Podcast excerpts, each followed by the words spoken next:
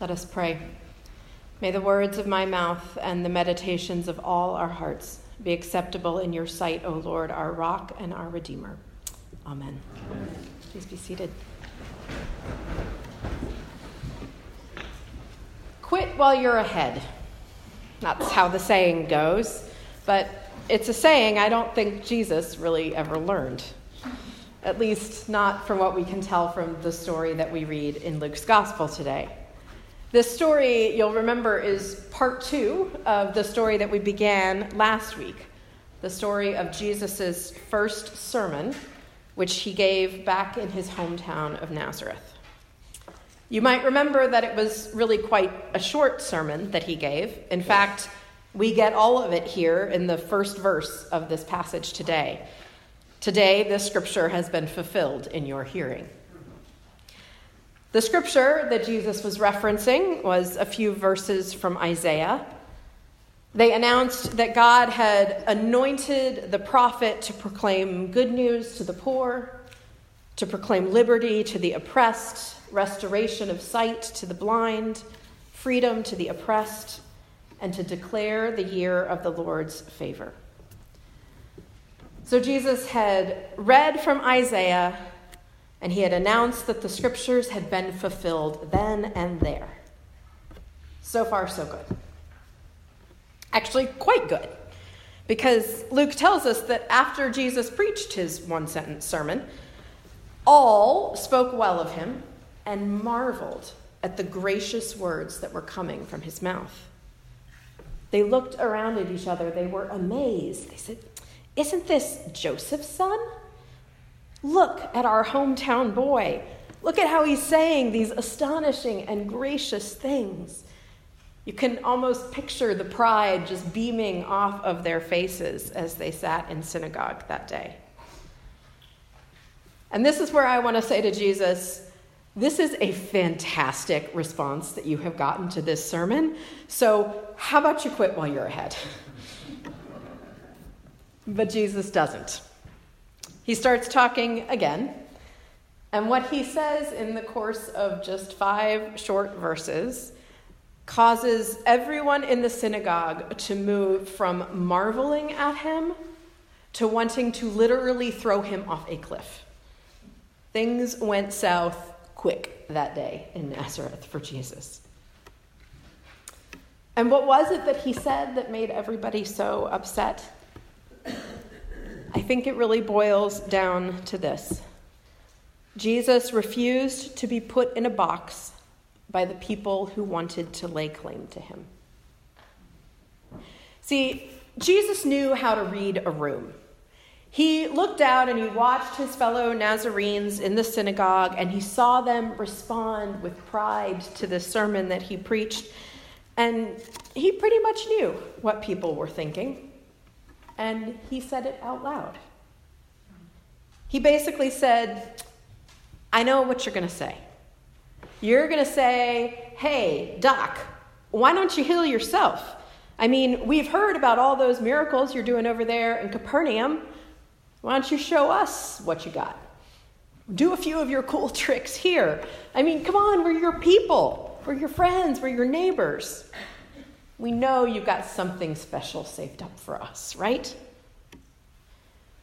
You can kind of imagine the people in the synagogue looking a little bit sheepish as Jesus said this. It was what they'd been thinking, even if they wouldn't have said it out loud. And it really hadn't seemed that bad until they heard Jesus say it that way. And then Jesus gets his real zinger in. He says, You want to know the truth? No prophet is ever really accepted in his hometown. You can imagine that heads sort of jerk up as Jesus says this. You can hear sharp intake of breath, nostrils flare, teeth clench, jaws set. What is he talking about? Not being accepted in his hometown. Weren't we all just saying how excited we were to have him home? And now he's saying we're not accepting him? I mean, just who does he think he is? And then Jesus throws a little more gas on the fire. He says, You know, back In Elijah's day, you remember there was a drought for three and a half years and there was a famine in the land. And he says there were plenty of widows in Israel at that time, plenty of people who were vulnerable. But God didn't send Elijah to the widows of Israel. God sent Elijah to Sidon, to where the Gentiles live. God sent Elijah to help a Gentile widow instead of those Jewish widows back at home. And you know, back in Elisha's day, there were lots of Jews who had leprosy. But did God use Elisha to heal any of them? Nope. God sent Elisha to Naaman, a Syrian, another Gentile. Now, Jesus doesn't state the meaning of all of this explicitly, but the folks in the synagogue could put two and two together. And this is sort of what they would have come up with. He's not here for us. He says God has sent him, but he thinks God sent him for those other people, the ones from the wrong side of the tracks, from the other side of the border. Why does he care about them? We're the ones he's supposed to care about. This is his home. And so they got mad. They got so mad that they chased him out of the synagogue, down the street, and nearly threw him off the cliff at the edge of the town. Because the people in Nazareth were trying to lay claim to Jesus. They were excited that he was one of them. And because he was one of them, they thought they kind of had his number. They thought they should get to have some say in what Jesus did. They thought they deserved some special treatment from him. And when Jesus made clear that none of that was going to be true, well, the response was fast and furious. They literally ran him out of town. Why? Because Jesus refused to be put in a box by the people who wanted to lay claim to him. Now, I think it's kind of easy for us when we read this story now to kind of roll our eyes at the people in the synagogue in Nazareth that day. To sort of say, they were so small minded, weren't they? I mean, how foolish they were to want to keep Jesus in this box. It's easy for us to do that, too easy.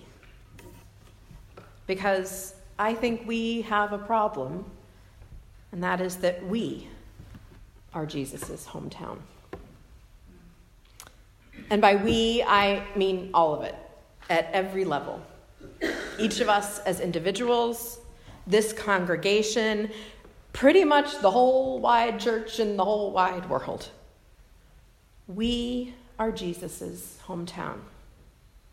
We are the ones who lay claim to him. We are the ones who think we know him. We are the ones who think he belongs to us. And when we do that, we're trying to put Jesus into a box. We're trying to define bounds of who his mercy and compassion are for. We are trying to draw lines around who is acceptable for Jesus to hang out with and who is not. Because I think we like to think that Jesus belongs to people like us. Now, we're not perfect by any means, but, you know, we're good people. We believe in Jesus, we go to church, we try to live good, respectful, law abiding lives. We think Jesus belongs to people like us. But have you, have you ever noticed what happens when other people try to lay claim to Jesus or try to claim Jesus as well?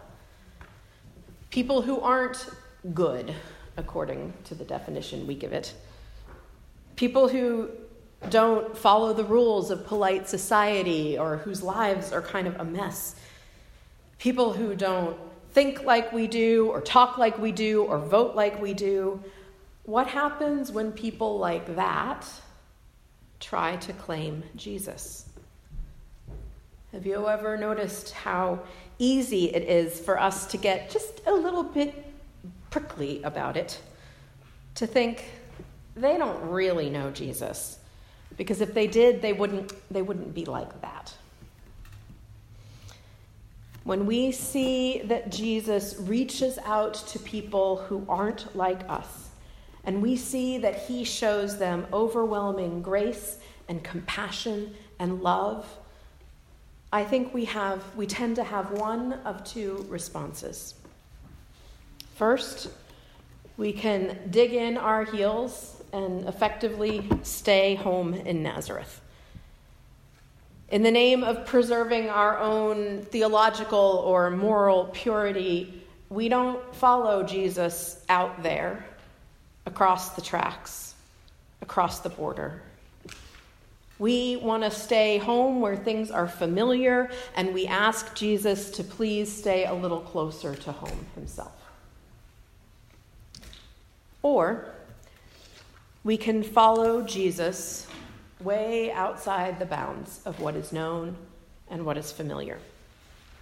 We can let him expand our spiritual and theological and moral imaginations we can let Him grow our understanding of love and compassion. We can let Jesus lay claim to us instead of us trying to lay claim to Him. The choice, I think, between these is a simple one, but that doesn't mean it's easy. It's challenging to let Jesus set the agenda it's challenging to do things that are outside of our comfort zone, to engage with people who might not be like us. It's a challenge to let Jesus lead us beyond the familiar borders of our spiritual hometown and into a world that is so hungry for the love and the grace and the mercy that Jesus has to give in a way, that challenge is some of what we'll be talking about in a little while at our annual meeting. We'll be rejoicing and giving thanks that we do know Jesus, that He's familiar to us, that we've received His love and grace and mercy, that we are from His hometown. And we'll be looking at the invitations that God may be giving us to move outside of our comfort zones a bit, to be willing to try new ways of engaging with God and with our communities, to be a church that doesn't try to keep Jesus here at home, but who are willing and eager by God's grace to follow him out there, wherever he may be going. Sometimes it's good to leave home. Amen.